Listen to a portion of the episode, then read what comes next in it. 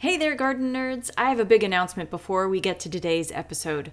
Over the holidays, we developed and recorded a brand new online course that I'm really excited about. It will help you get ready for spring planting with ease. I created this course to share the step by step process that I use every day with all of my students and clients for planning your seasonal garden layout on paper before you ever plant a single seed. You can find out more about this exciting new online course at gardenerd.com. Just search planning list to find where you can get on the waiting list, and you'll get a free PDF guide that will help you get the most from your small space garden this season. Then you'll be the first to get the details about when the course comes out when we're ready to launch it. Go search planning list on gardenerd.com. Now, on with the show. Welcome, everyone, to the Gardenerd Tip of the Week podcast, where experts from around the world talk shop, share stories, and offer their favorite tip. I'm your host, Christy Wilhelmi. This podcast was recorded in September of 2023, although you're hearing it in February of 2024. Our last interview in our speaker series from the Heirloom Expo in Ventura County, California, features Steve Silverbear McComber. He's a traditional Haudenosaunee elder from the Mohawk community of Kahnawake in Quebec, Canada. Steve is a member of the Bear Clan and a faith keeper and manager of spiritual traditional ceremonies at the Mohawk Trail Longhouse. He is also a celebrated artist and two time recipient of the Canada Council for the Arts Award.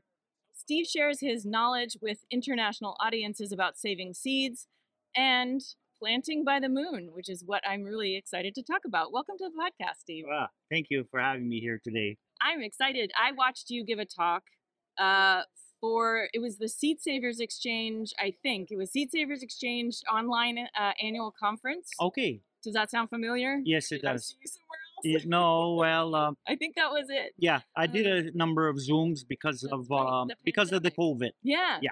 And I I have, you know, I've always I think my very first gardening book that I Mm. pulled off the shelf of a bookstore was Planting by the Moon. Excellent. So I get I got really into that idea Mm. from the very beginning. Mhm. Um, how long have you been teaching about that and seed saving? Well, I've been um, oh, maybe a good twenty five years, or, or or maybe even more. I I. It's something I've uh, always done, and I this was asked to come to uh, some small seed gatherings up in my part of the world, and then after a while, I got to be kind of more well known. But um, all all as part of the whole the whole thing is that uh, traveling throughout our territories of the Iroquois people or the Haudenosaunee. So our lands are uh, central New York State, southwestern Quebec, and southwestern Ontario, and so uh, and we have 16 communities. So we are Mohawks, Oneidas, Onondagas, Cayuga, Senecas, and Tuscarora.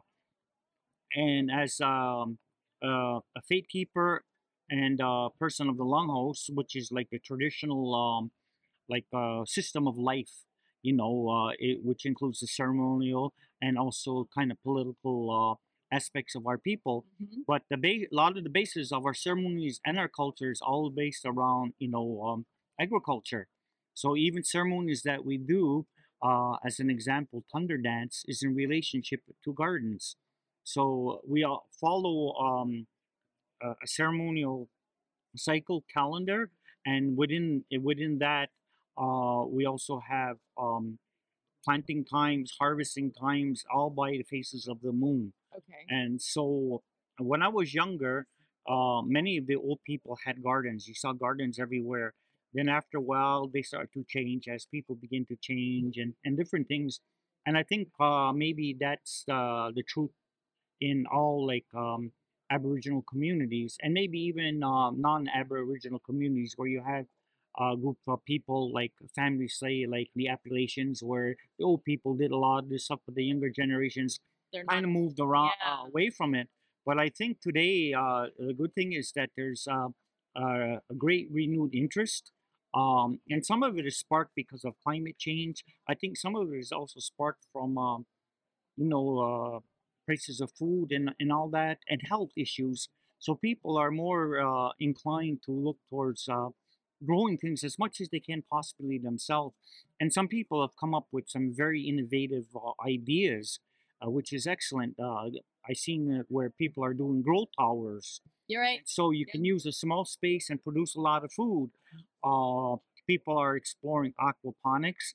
hmm People are now getting into microgreens, where you could do it basically in a, in a, any room in your house or in a basement if you have, and, and so on. So there's a lot of uh, you know innovative potential out there, but the basis is uh, is the knowledge, and um, and it's also finding or having access to good resource of good quality seeds, which Right. is important. So for me, um, Baker Creek, as I'm invited here, is a very, very good uh, resource, and also I would say um, the Seed Savers Exchange is a good resource.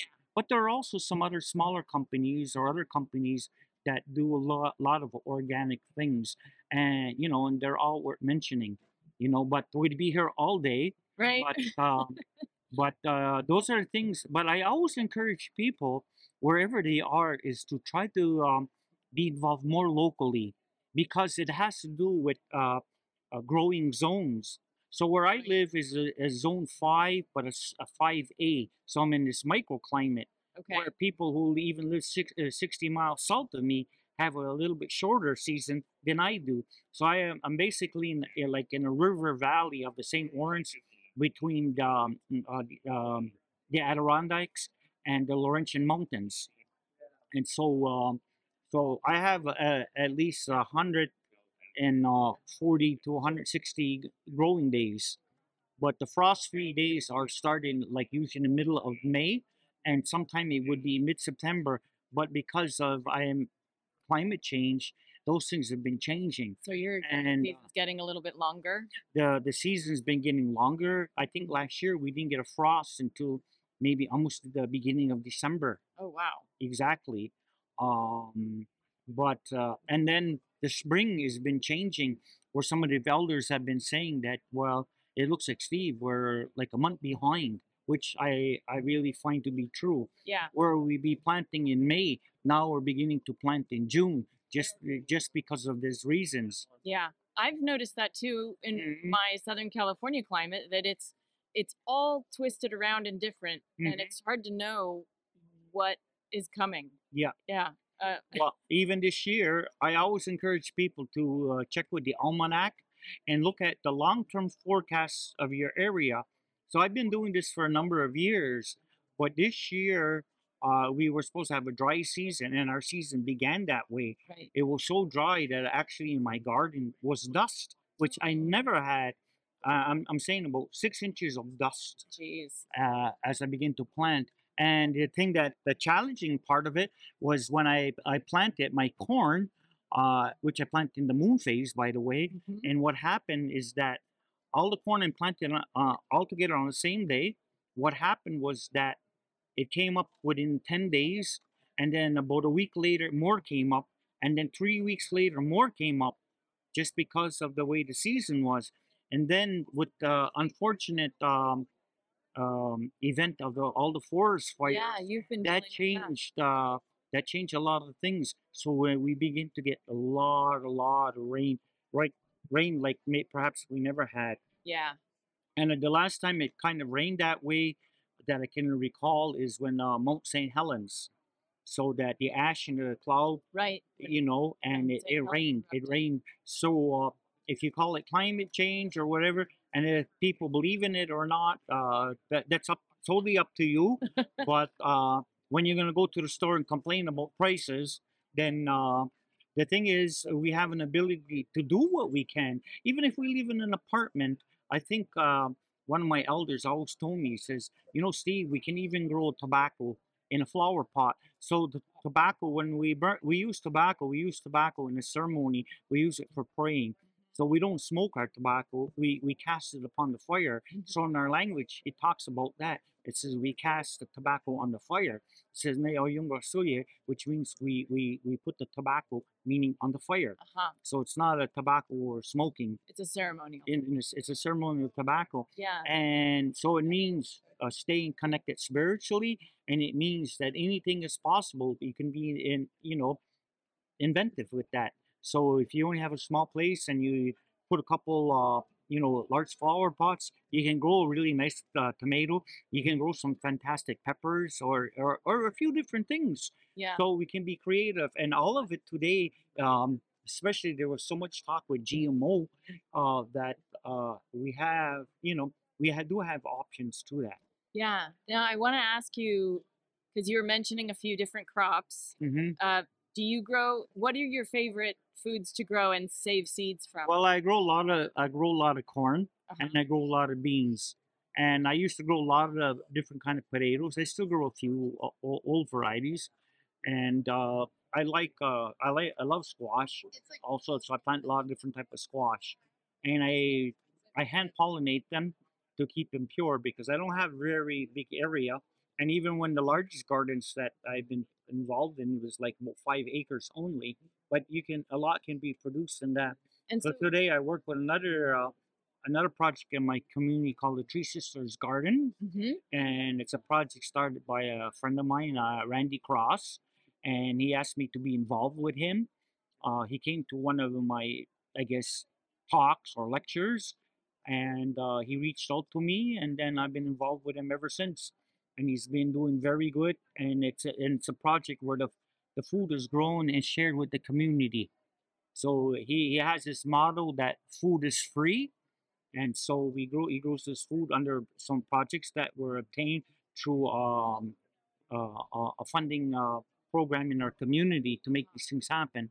So uh, this is what we do, and then we've been involved with uh, some local uh, organic farms in our area, and um, and that's how we're creating kind of a network of um, a, a network in all Yeah. different type of ways. okay, two follow-up questions to what you just said. With your own squash, and you you said you uh, you can't isolate them because you don't have a, as much distance. Yeah. Are you taping up the flowers after? Yes, that's it. uh, yes, exactly. Okay, and then what I've had some varieties that have been I've been growing for like over thirty years. tell me more. Like what? Well, some squash, like Kentucky squash. Kentucky squash. Yeah, it's one of them. I did have um, the the old-fashioned marblehead, but I lost it uh, because in the early years I didn't really know how to to hand pollinate. You know, I got advice at that time through the Seed Savers Exchange, which was in the early 1980s, but their formula wasn't really one that worked out very well. Oh, But you learn, you keep on going, and you know, and uh, I've always just liked squash, so uh, I do a lot of that. yeah. I love winter squashes. They're so beautiful. Oh yes, the just just to see them and every day how they begin to grow and right to the end of harvest. I think it's like when uh, my uncle always used to say that that's part of the spirituality of it, you know, and the feeling. I did read uh, something one time, I think in the Organic Gardening magazine, because it's one of the few uh, uh, books that I've always read uh, throughout the years. Yeah. That's how I got in contact with with the Seed Savers Exchange in the early 1980s through there, and I met um, some very, very uh, wonderful, interesting people. Uh, some of them have passed on, but I still remember things that I learned, and I pass that on to other people. So in our ways, these things uh, keep on going. They they they have their own life, and part of it, or part of our natural duty, is to teach and share with people. So that's what I do. I share what I can Yeah. uh, and uh, knowledge is supposed to be free. It's not supposed something that we should pay for or whatever. Because uh, us, we say, well, our Creator shared this with us, so it's our turn to share back with the people.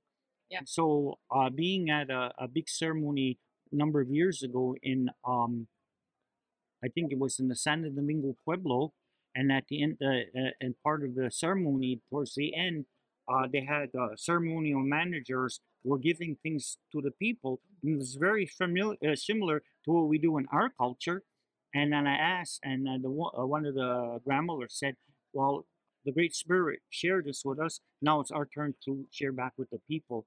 So, uh, you know, this about sharing is always like deeply culturally rooted in our in our our peoples everywhere throughout the Americas. Yeah, I know? know. I I've heard a lot about that, and I'm gonna ha- ask you a question that Yep. kind of comes back to that in a little bit. hmm But I I wanted to ask you, um, are there because you mentioned that you, you're growing you like to grow corn i know that corn is very promiscuous in terms of seed saving so are, are there any traditional seed saving techniques that you use for that process or any of uh, not Well, just corn but any of Yeah, well, with with corn, uh, you could grow a couple of varieties in a in a in a large field, uh, pretty much together. mm-hmm. Um, usually, you'll you'll know that they don't uh, pollinate at the same time, Mm-hmm. so you take that into consideration.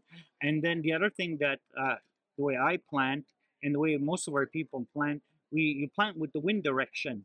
okay So you don't you don't plant uh, crosswind from one another. You plant with the direction the wind is going. So where I live, kind of wind is always east to west. So you can have some on this side and some on this side. And you could have it separated by sunflowers, whole beans, or everything else. But most of all, they, they pollinate at different times. So you almost don't have any cross polling. And if you do get some, they just throw it in the corn soup, the corn soup and that's So it. are you getting are you planting them like two or three weeks apart so that they don't flower No, the no, no, yeah, they, they can be all planted all uh, within the, the, the moon phase, which is seven days. So within that time, but you know, there's some we have some varieties that are at 120 days. All right, then we I have some see. varieties that are 90 days. got it okay So that's how you do that. so you're playing with days to maturity Yeah, and I do I do the kind of the same with beans, uh, because for some reason beans seem to cross now where they didn't at one time. Oh, really Yeah, you're seeing that yeah, I've seen that. You know, so uh, so uh, my practice is that I've been growing some what I consider the long season beans first, then the shorter season beans secondly, and I plant them within two moon phases. So the moon phases in May and moon phases in June. And so what happens there, they don't really cross.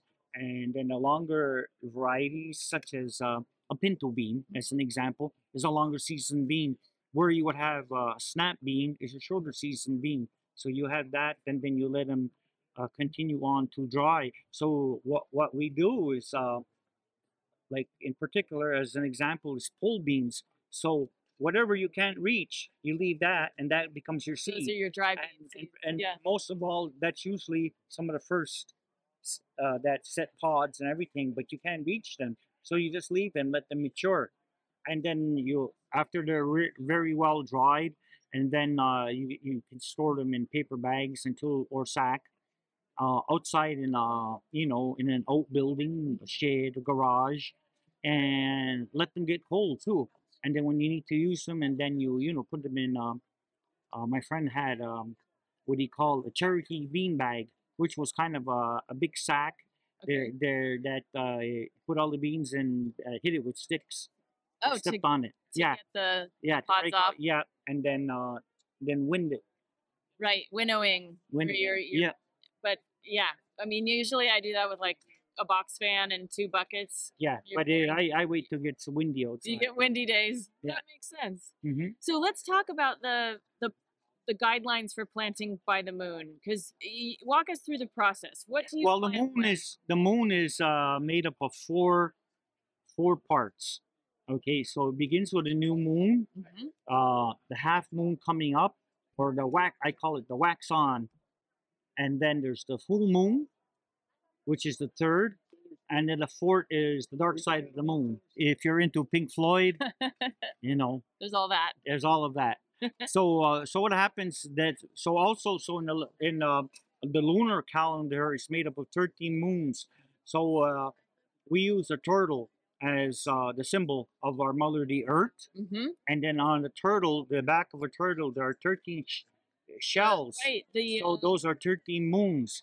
And then along the edge of the turtle, there are 28 small little plates all the way around, which are 28 days in a lunar month. got it So turtle is uh, our, our living calendar. wonderful And so so a lunar month is of 28 days divided by 4. So each part it has 7 days. So 7 times 4 is 28. hmm 28 times 13 is 364 days, a perfect year. okay You see, so even in the calendar that people use, there's a leap year. So there's a reason for that.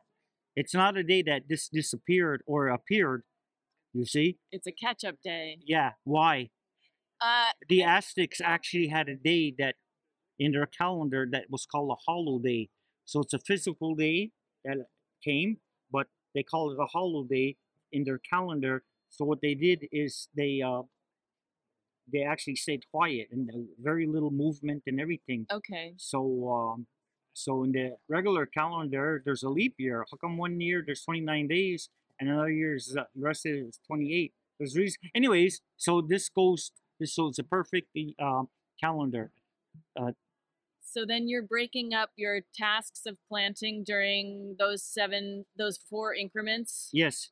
Uh, So the beginning is all so in the new moon, and we never see the new moon. We see the second day, which is a little sliver. right. So in our language, it's it's it's referred to as a claw. Actually, a claw like of a bird. hmm Okay. So then, uh, in there is all the things that are green. Green greens is everything. So greens are uh, cabbage, lettuce, spinach. Those are greens.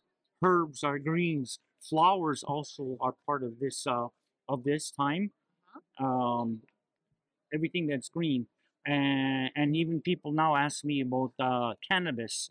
So they talk about they, they talk about uh, medical, Medical uh, marijuana. yeah, and they talk about recreational. Uh huh. And sometimes they ask me, well, what kind do you grow? So I just tell them like Cheech and Chong, industrial. So this is all in the new moon. uh huh. So now in the second phase is the wax on, I call it, you know. So there's uh, a couple parts. There's wax on, wax off, and sometimes there's no sand the floor in, in it.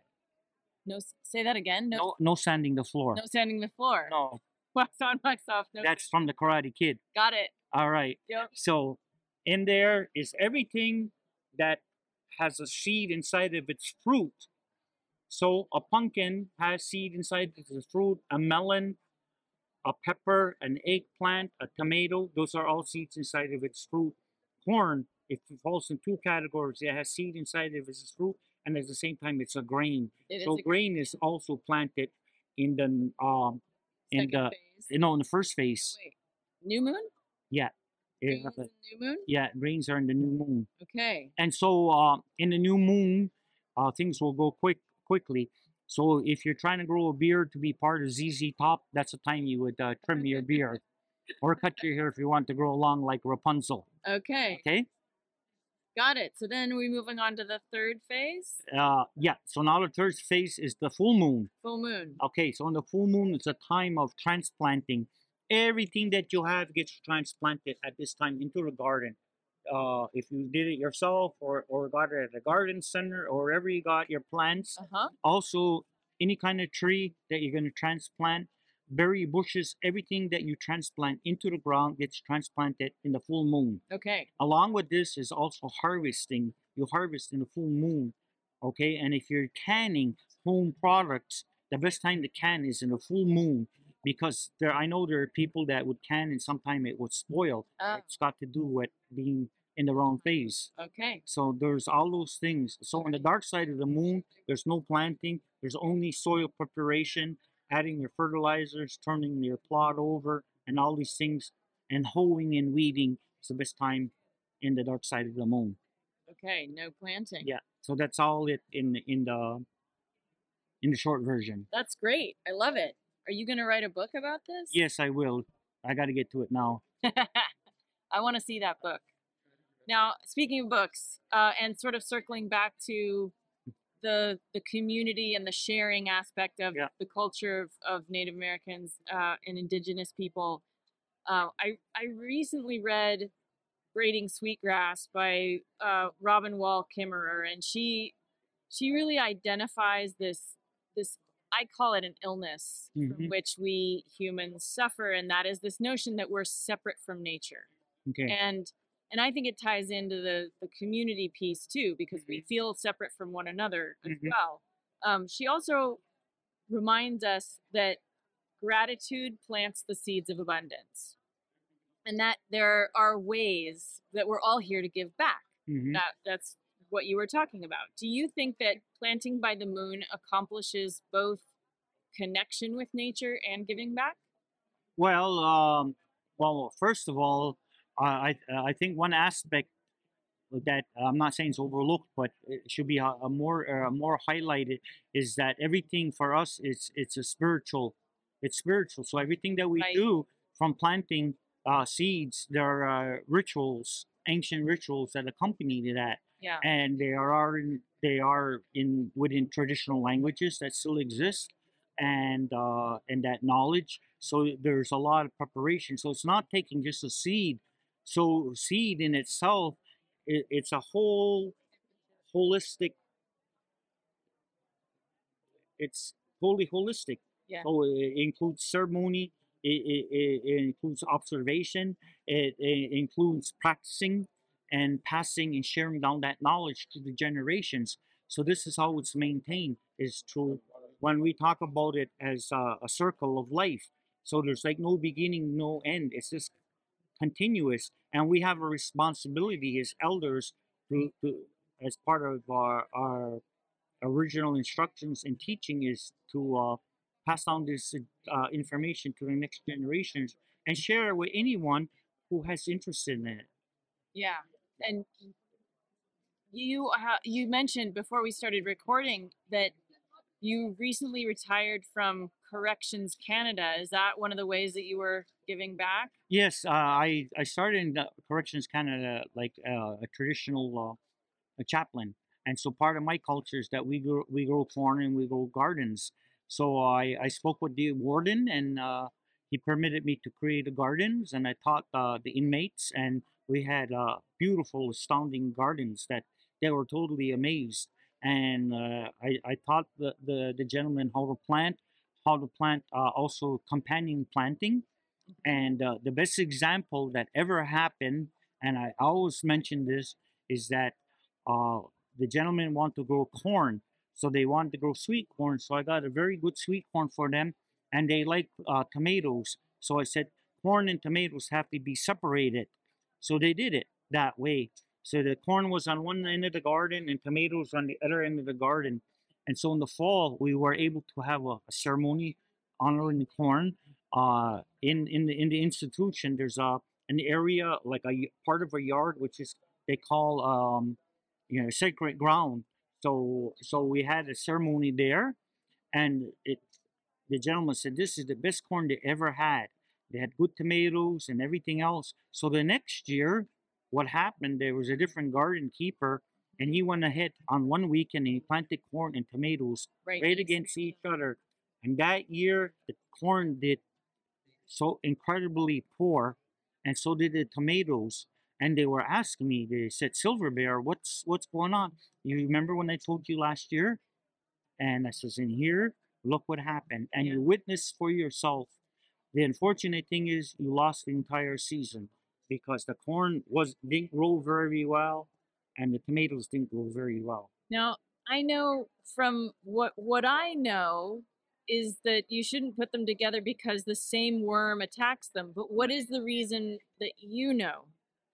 Well, they're they're just something that uh, they're- just non-compatible, Okay. and so it it did do something, you know, Okay. uh, and it had nothing maybe maybe not necessarily anything to do with the worm, I mean, or caterpillar, but I that that's part of it. But I'm also becoming aware, uh, you know, that even through the root system, there are things that happen underground Uh-huh. and and and every plant like every everything that's alive generates an energy and sometimes the energies are not compatible Okay. and i remember talking about this one time in mexico and i said even there's husbands and wives don't get along and I was always my favorite because there was a gentleman there, and of course they went through the translation, and all of a sudden he had a great big uh, smile on his face, and he pointed like that to his wife, and I was, I just loved that. That's hilarious. Yeah. So, uh, after retiring from Connect uh, Corrections Canada, you I think you mentioned you were you've been doing something else. Well, now I now I I've got elected as a a a chief on the Mohawk Council in my community of Kahnawake. Okay. I ran on the grounds of um, agriculture and you know su- sustainable um, you know Yeah, Sustainable. So now, I'm, so now I'm the chief of agriculture, okay. which it didn't exist before. So it's a new portfolio.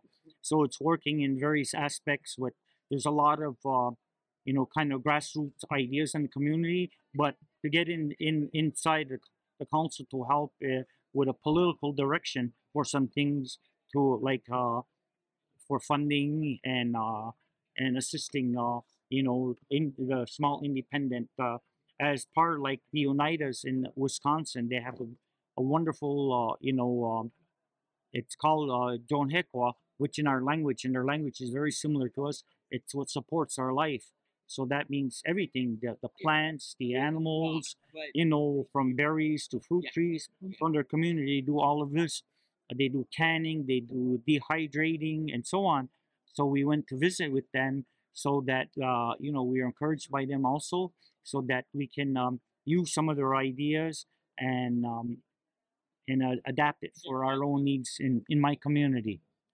That sounds wonderful. Sounds like people, well, are people really open and responsive to that kind of initiative? Well, yeah, they are, they are, but it is it, it takes time, and then sometimes people are kind of leery of uh, politics too, Sure.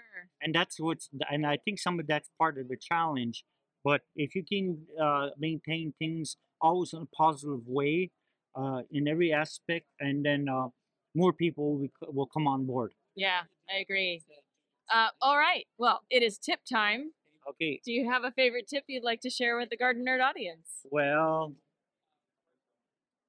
there's probably a lot. You know, I'm not to I say know, this. I feel like I'm leaving so much on the table here. Yeah, I yeah, feel- you I feel like we need to talk a lot longer. well, uh, you know, learn how to plant by the moon. And, and first of all, I know it sometime, well, I'll just tell you this way. When we were younger, where I live in my part of Canada, they always planted on the Queen's birthday Why is that? because technically the Queen, the time of the Queen's birthday is uh, the last frost in our area Okay. okay, all through that area. Uh, so I live close to the city of Montreal. So all through that area, uh, that's technically the last frost. And and when I went to school, uh, I started school in 1961, and every morning we used to have to sing uh, "God Save the Queen." Oh. But uh, after all these years, I finally found out that we're singing about Freddie Mercury. I love that. That's your tip. That's the tip. Well, thank you so much, Steve, Yeah. for sharing that My pleasure. expert tip and for being on the Gardenerd Tip of the Week podcast. Thank you. Where can people find you? Well, I'm on Steve's Garden Tips on the Facebook.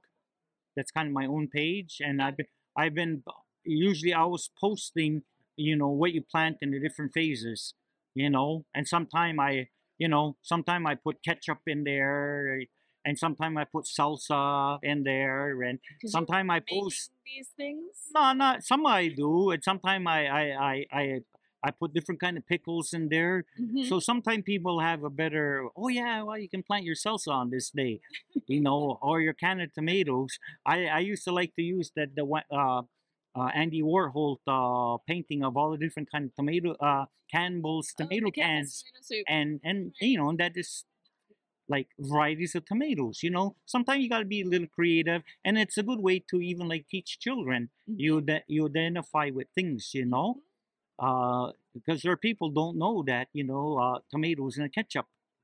Right. So there you are. Yeah. Although So- wasn't it Ronald Reagan who made ketchup a vegetable? Ay, ay, ay. Yeah, something like that. You know. Anyways, it's all good though. Anyway, all right. Thank you so much. All right, garden nerds, you'll find a link to Steve's Facebook page this week on gardenerd.com. We'll also share a link to the Farmer's Almanac calendar for planting by the moon. That's it for this week. Subscribe to this podcast on Apple Podcast or wherever you listen. Visit us for tons of free gardening information at gardenerd.com. Consider supporting us at Patreon to become a subscriber and get all kinds of behind the scenes goodies. You'll find us on Instagram, TikTok, and Twitter under Gardenerd One, on Facebook as Gardenerd.com, and of course, our Gardenerd YouTube channel. Happy gardening!